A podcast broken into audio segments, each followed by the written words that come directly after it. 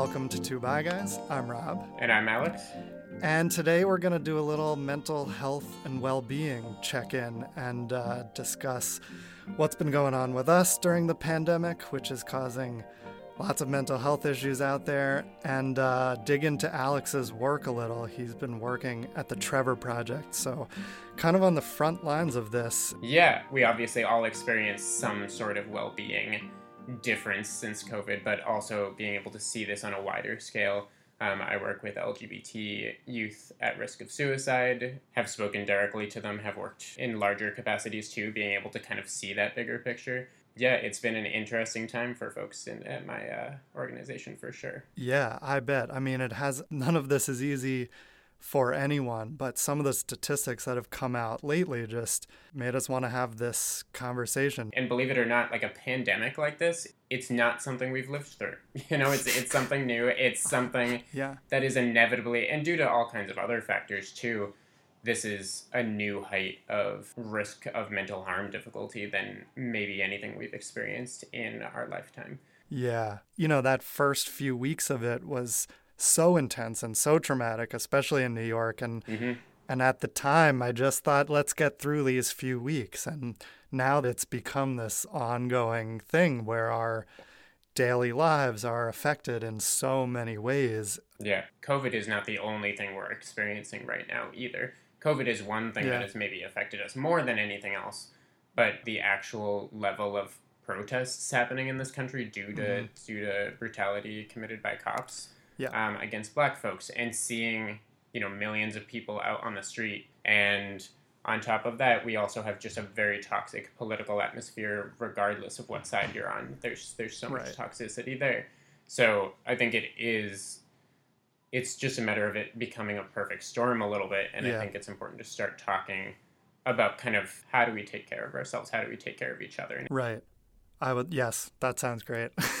um, and and like and and the perfect storm. I mean, on top of everything, and a charged political climate, we have possibly the most important and anxiety-provoking election season that totally. I, I've ever lived through. And I thought the ones in the past were tough to deal with, and this one, like, just thinking about the election, which is not very far away gives me anxiety, especially yeah. on top of the pandemic and with the pandemic affecting what could happen in the election. It's a perfect storm. It's insane.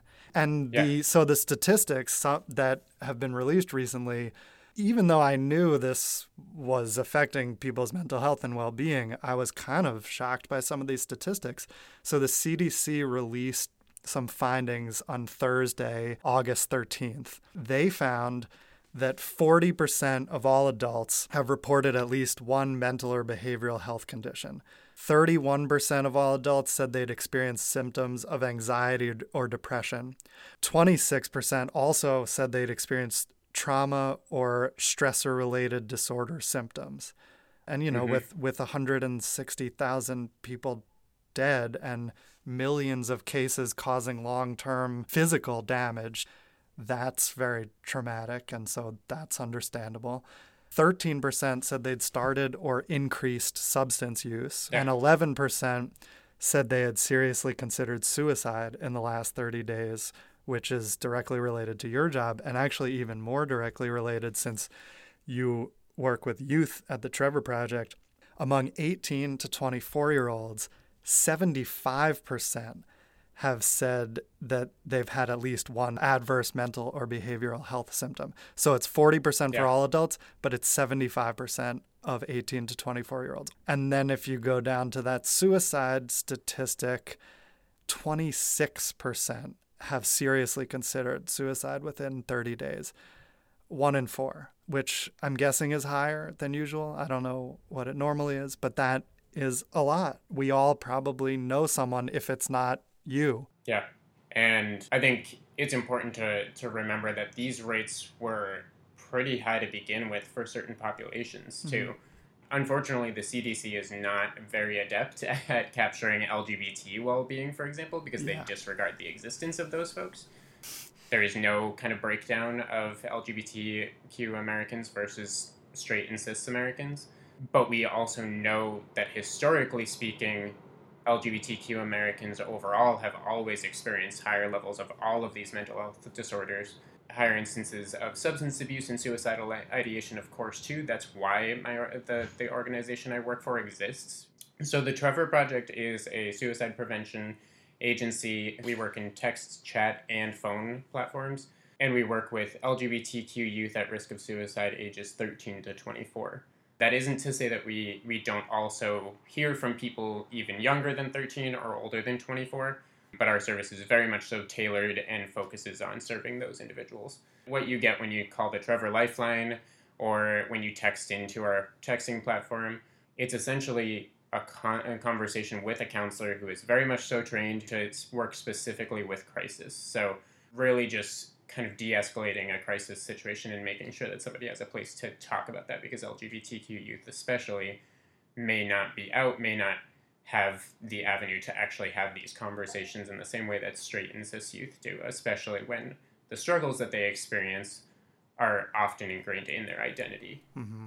But yeah, essentially, I, I have much experience with those individual crises of suicide, child abuse, uh, homicidal ideation, stress, uh, anxiety, and um, depression that have all increased since the pandemic started. The CDC hasn't released those numbers because they just don't look at children at all.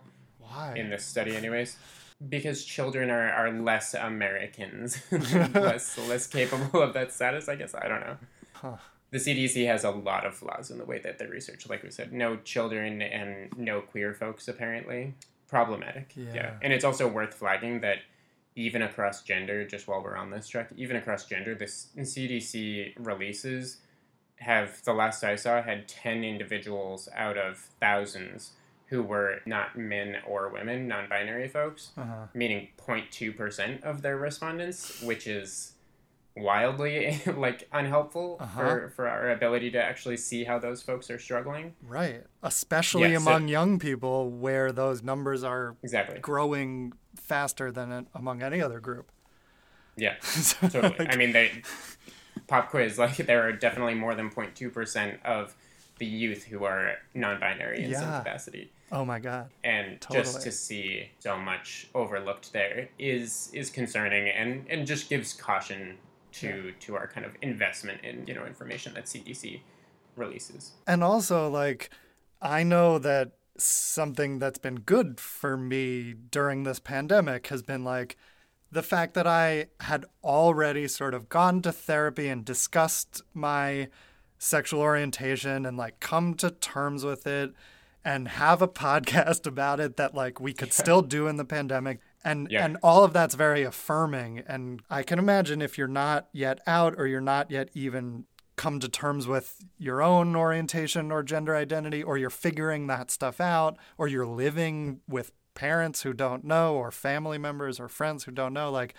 that would exacerbate the anxiety and depression that is coming with the pandemic and so to, to not even be studying both youth and LGBT people, let alone the intersection of youth and LGBT identities, is kind of crazy. Yeah, you know, this is a hard conversation. I think it's worth flagging that this is too bad, guys, but unfortunately, having a discussion about bi mental health right now, bi male mental health even right now, is almost impossible because there just really isn't a breakdown for bi folks specifically right now. Yeah. So we are generally going to be talking probably about LGBTQ folks today yeah. in general. Just knowing that bi folks have historically experienced everything we're talking about at a higher rate than everyone else in the community except for trans folks, of yeah. course. Trans yeah. folks being experiencing things at an even higher level, of course. Yeah, that's true. And actually, there was a recent study I just saw that is not related to the pandemic, but it is specific to bi people. Uh, it's a new study published in the Journal of Affective Disorders that found that bi people have up to six times the odds of engaging in non suicidal self injury versus heterosexual people. So, six times, but also four and a half times the odds uh, when compared to gay men. So, this fits with other research and statistics that we've talked about in past episodes that show that negative health outcomes are higher for bisexual people than for gay people or lesbian people. So it just points to the fact that the stigma and misunderstanding of bisexuality is uniquely difficult to deal with.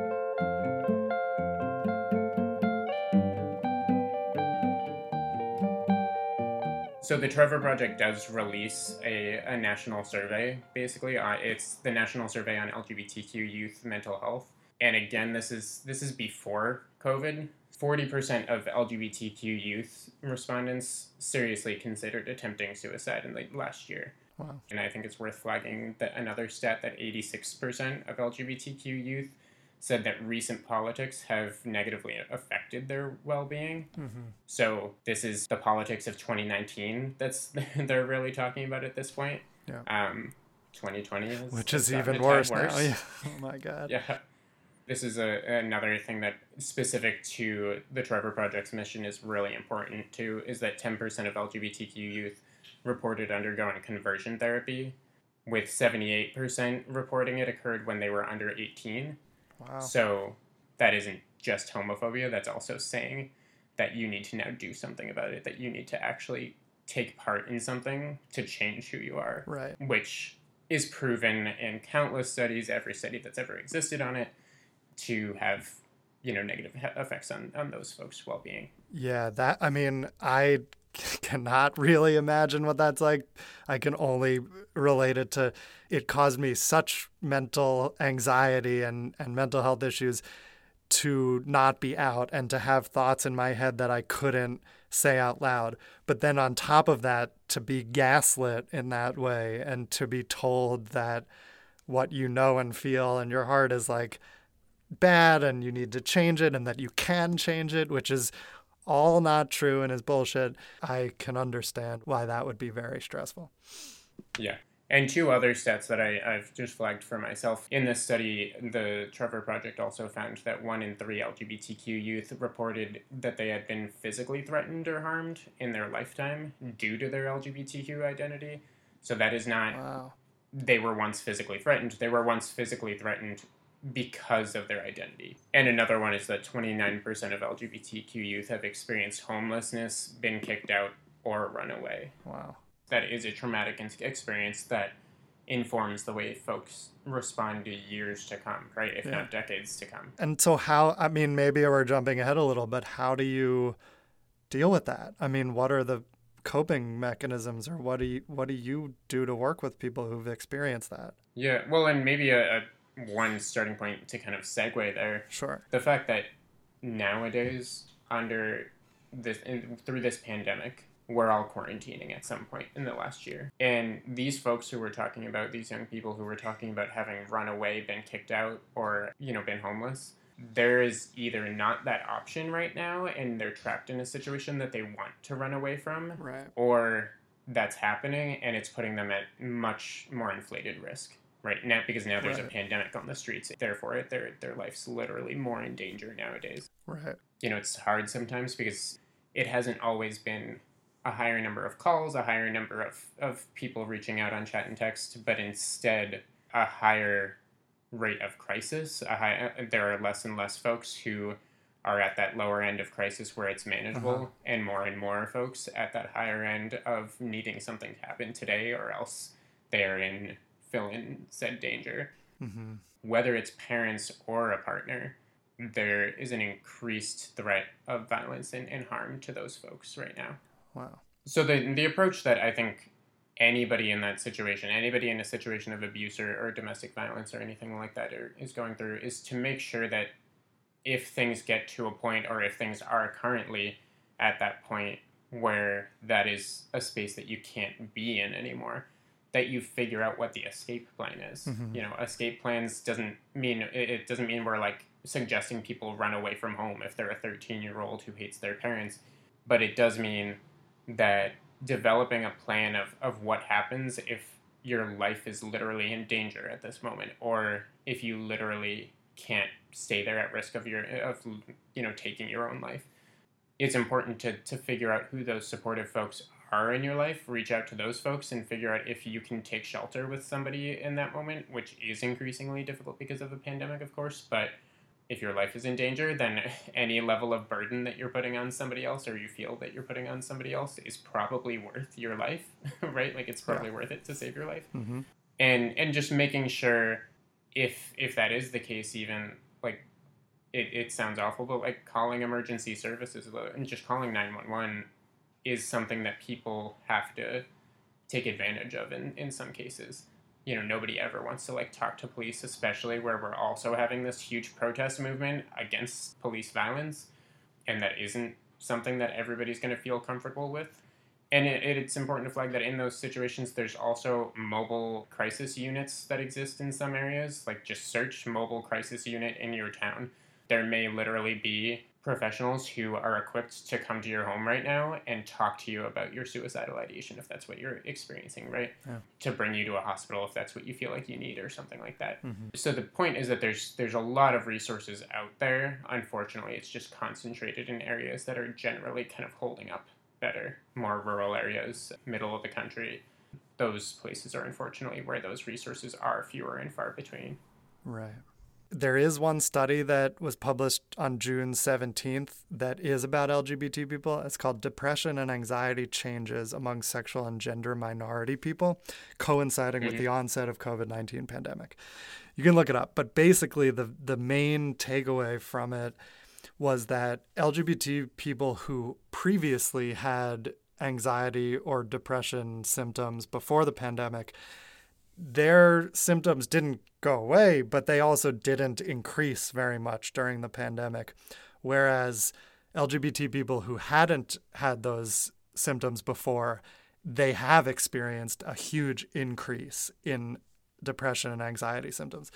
And I think part of it, and, and they say that part of it is because if you had these symptoms previously, you had some time to use resources and develop coping me- mechanisms and maybe come out to family and friends who could be supportive for you or maybe to find a therapist. And also, you know, there's other kinds of support that if you can't turn to friends or family or can't afford a therapist, there are other kinds of support groups. Like there's the BiRequest group that we go to that's virtual now.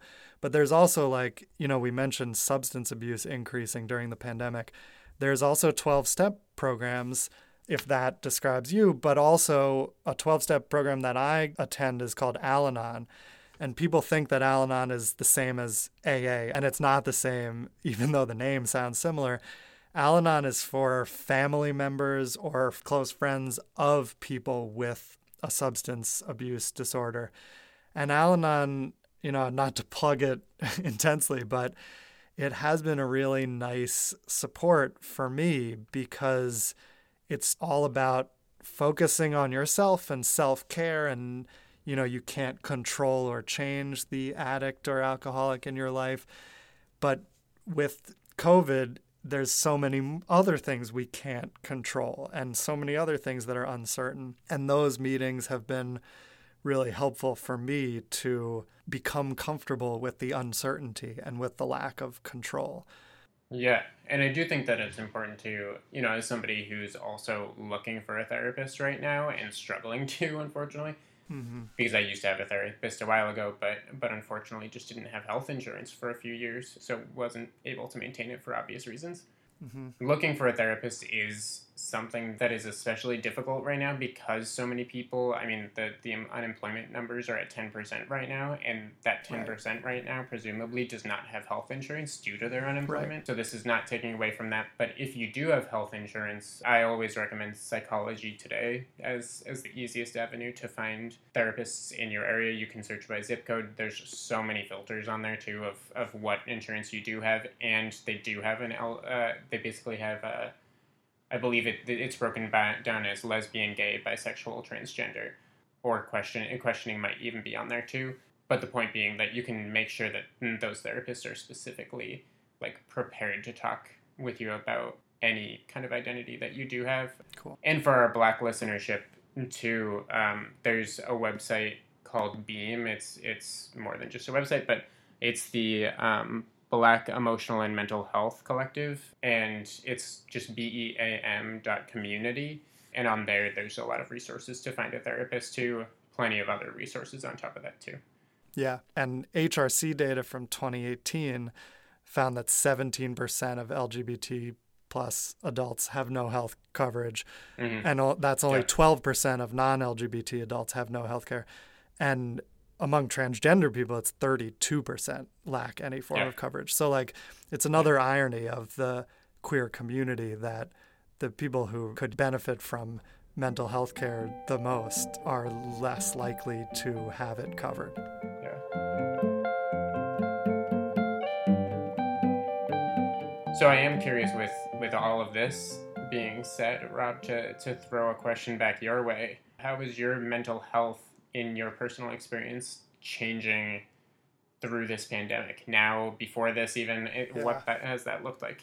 and maybe your well-being to re- reframe yeah. as that even um you know it's it's been up and down there have definitely been times i've been getting into a routine and doing things to take care of myself and feeling more hopeful about the future so it you know it hasn't necessarily been 5 months of of doom and gloom mm-hmm. but though but those periods have come like in between some some pretty intense stuff. And you know i have been seeing a therapist. I started seeing them because i was struggling with my bisexual identity. That was super helpful. But through therapy i sort of realized that i had always been suffering from anxiety greater than average. And luckily i had been able to develop strategies for it. And one of the things that's the most helpful is just being able to notice it and being able to talk about it. But at the beginning of the pandemic, it was really difficult, especially being in New York City during you know the, those few weeks when we heard sirens every 10 minutes outside the window.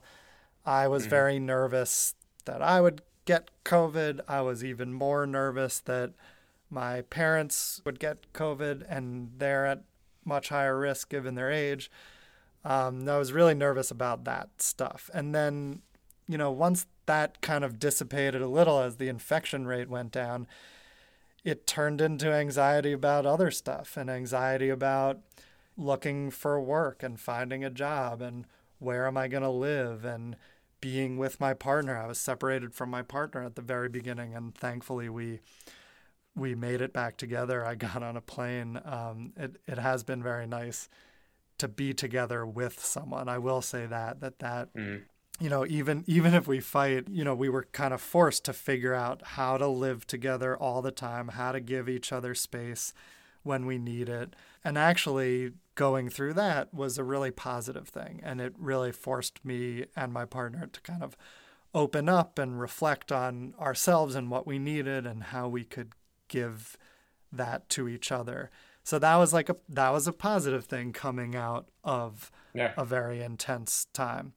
And then my grandfather passed away in May and that was difficult and it was exacerbated by the pandemic because I couldn't be with my family and we didn't have an in-person mm-hmm. funeral. We had a Zoom funeral and the lack of normal things happening around that time was difficult in a way that's that's still almost hard to put my finger on. So that was difficult. Yeah. And now now it's like kind of ongoing and it's you know, I have good good days and bad in terms of anxiety. I have I think getting into routines has been helpful for me.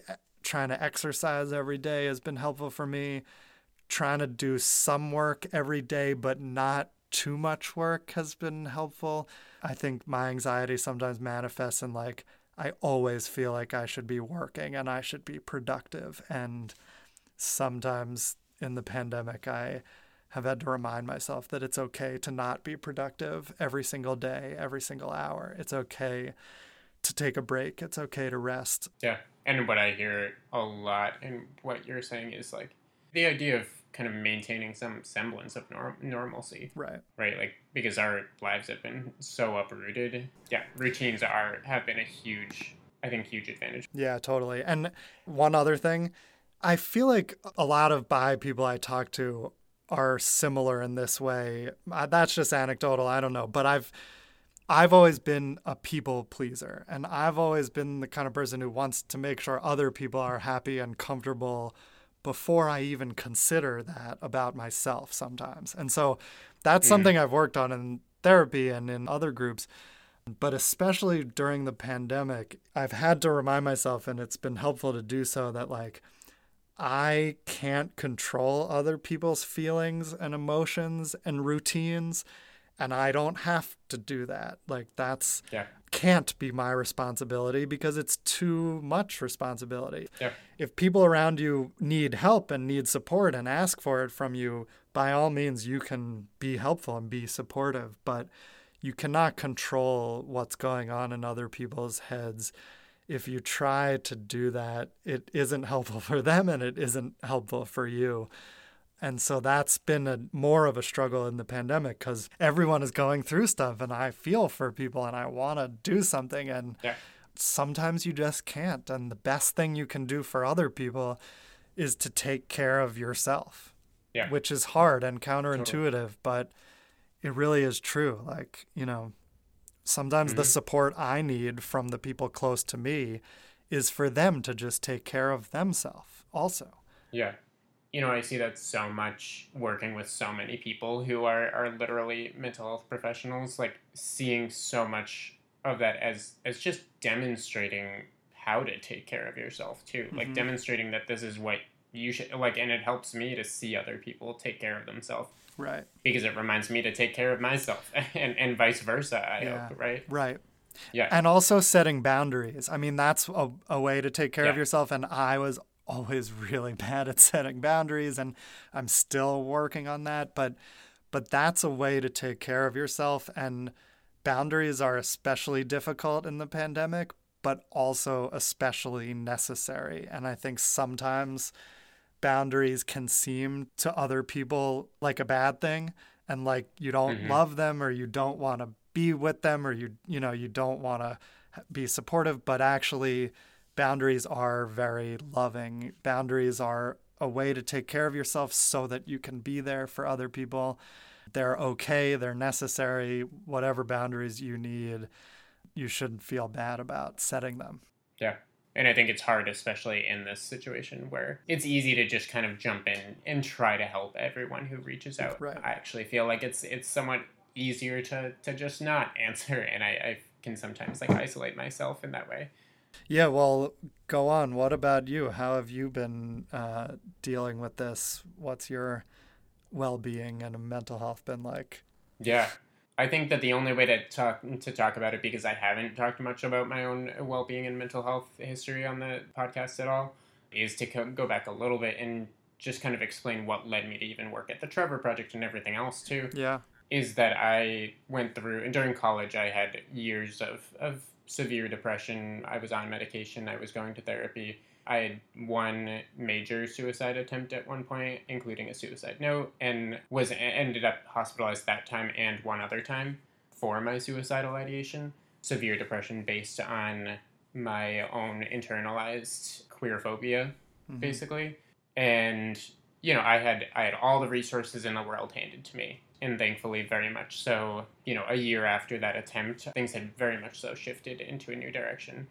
But I also will say that that about a two or three years after that, I also experienced sexual assault for the first time. I experienced it a couple of times after with that in moving to New York and being kind of in this community just being able to, to put myself in situations that were less safe just just led to that um, unfortunately so that was a, a slight bump of maybe some mental health difficulties that i didn't even realize were happening as much but like even just reckless choices and, and just feeling more anxiety than, than normal and nowadays unfortunately it's it's kind of another peak that i'm definitely noticing for myself I am much more prepared to deal with it than I ever have been before. So by all means, like I can also be proud of myself for for taking care of myself as well as I am. But I am definitely experiencing more anxiety than I ever have in my life. like that Mhm. is that is hundred percent true. I've had small like bouts of depression here and there, like a complete lack of motivation to do things. And we hinted at it before, but it's partially due to due to this pandemic that is literally rampaging through this country and it's terrifying in- on some days right it's also just due to the fact that everything is so much more difficult on the daily like work being remote and friends being you know, even further away, talking to people over text and phone is not the same. You know, and not being able to to find the same sense of community with like my bi folks in the city. Point being that being able to acknowledge those things, being able to like talk with people about those things and make sure that I am actually actively seeking out a therapist, that I am actually seeking out ways to, to make sure that I continue to speak about it and continue to find my own set of support. You know, I, I think that that's the most important thing yeah. right now. And I relate to you in, in respect to making sure that I'm like not working too much too. Because I think it's, especially now that a lot of us are just at home all the time, it's so hard to tell when your productivity is supposed to stop because you just right. you don't have like that drink state with somebody later on right? Right. you you just you're just at home and at your computer is there for you to be working at all day long Right. You could always be working. You could. There's Yeah. never the commute time. There's never the drinks. Right. Exactly. When you can Exactly. shut your brain off, it never happens. It's so hard. Yeah. And even just like explicitly speaking about work too and, and working remotely, not being able to have a commute in there and not being able to have that moment where you're just like reading on the train or listening to music on your walk home or something That downtime. as like a sign that like you are not working anymore. This is like the beginning or the end of work.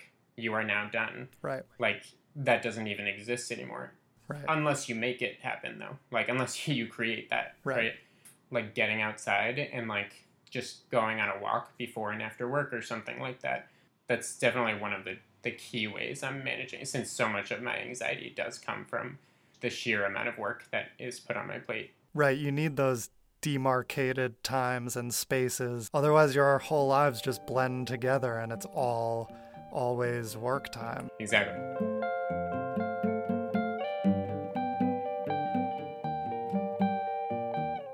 So, uh, Alex, I'm curious like when you had a the suicide attempt after that, what was helpful for you personally and also say you know somebody dealing with that or even you just know somebody dealing with anxiety or depression, what's a good way to be supportive and to help deal with that? yeah i guess we didn't really like explicitly talk about that um The but important part.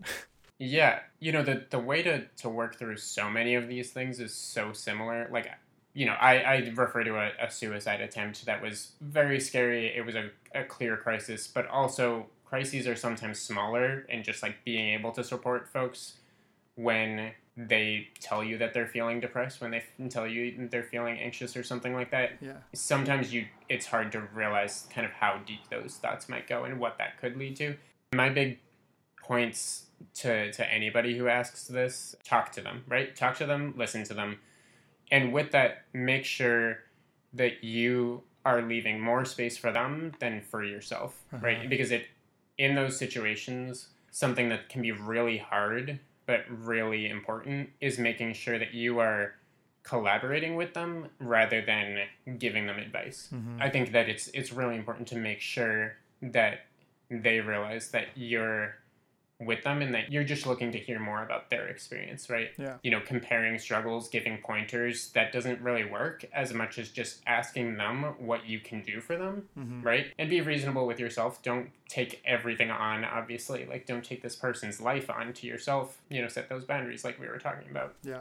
But even just asking somebody, like, do you want to talk? What do you want to talk about? How are you feeling right now? How does it feel when fill in the blank? Yeah. That all makes so much sense to me. And it actually makes sense because of the experience I had with my bisexuality. Because one of the things that was just so hard about it before I came out was not talking about it and not being mm-hmm. able to talk to people who understood and who wouldn't judge and who would just Yeah. listen. Like the act of actually talking about it was so helpful for me to process it. And so it makes sense that just giving people space to talk and not necessarily telling them what to do or Yeah. giving them advice could be really helpful. And another, just it makes me think of another thing with my bisexual experience that I've dealt with during the pandemic. It's that Walt Whitman quote Do I contradict myself? Very well, then I contradict myself. I am large, I contain multitudes. Mhm. And I, I have that quote up in my kitchen. And when I put it up, it was all about my sexuality and about holding these two ideas that seem to be contradictory but are both existing inside of you. And and at one point that was the idea that I could be like men and like women. And that seemed yeah. contradictory for most of my life and I went through this process dealing with my sexuality and realized that those are not contradictory. Both things can be true. And that idea has come up for me so much during the pandemic that like I want to yeah. go outside, but I also don't.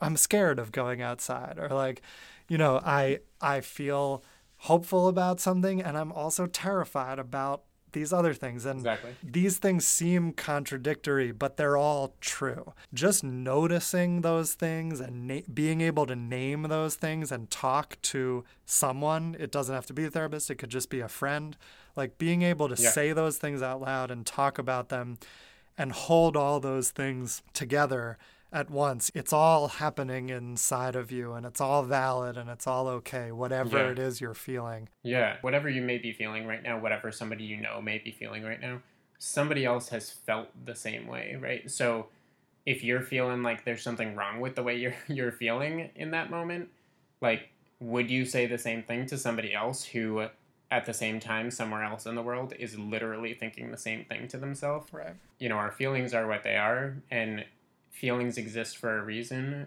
Right, and that's so similar to my bi journey too, which is like I was going through this stuff I thought alone and I thought I was the only one who exactly. thought this way for yeah. so many years and then I finally connected and re- and it was so helpful to realize that other people were going through the same thing. And the pandemic is the same. Like we're we're literally yeah. isolated from other people and it's so much harder to connect and to realize that like whatever you're going through, so many other people are dealing with that too. And if you can find those people or just find people who you can talk to about that, it's very validating and, and helpful. Yeah. Just to kind of wrap us up, something I think that's really important is making sure that you fill out the census yes. soon. because the census, while this may feel like a non sequitur, that is how resources get supplied to your communities by making sure that the government, that everybody out there knows that your community exists and that you are a part of it. And register to vote. Check now to make yes. sure you're registered to vote. And if you are registered to vote, apply for an absentee or mail in ballot now. Just do it if you don't live in a state that's going to send it directly. Everyone needs to vote in this election. Yeah. It's never been more important. And thanks for listening. We will be back soon with some more interviews, so stay tuned and take care of yourself.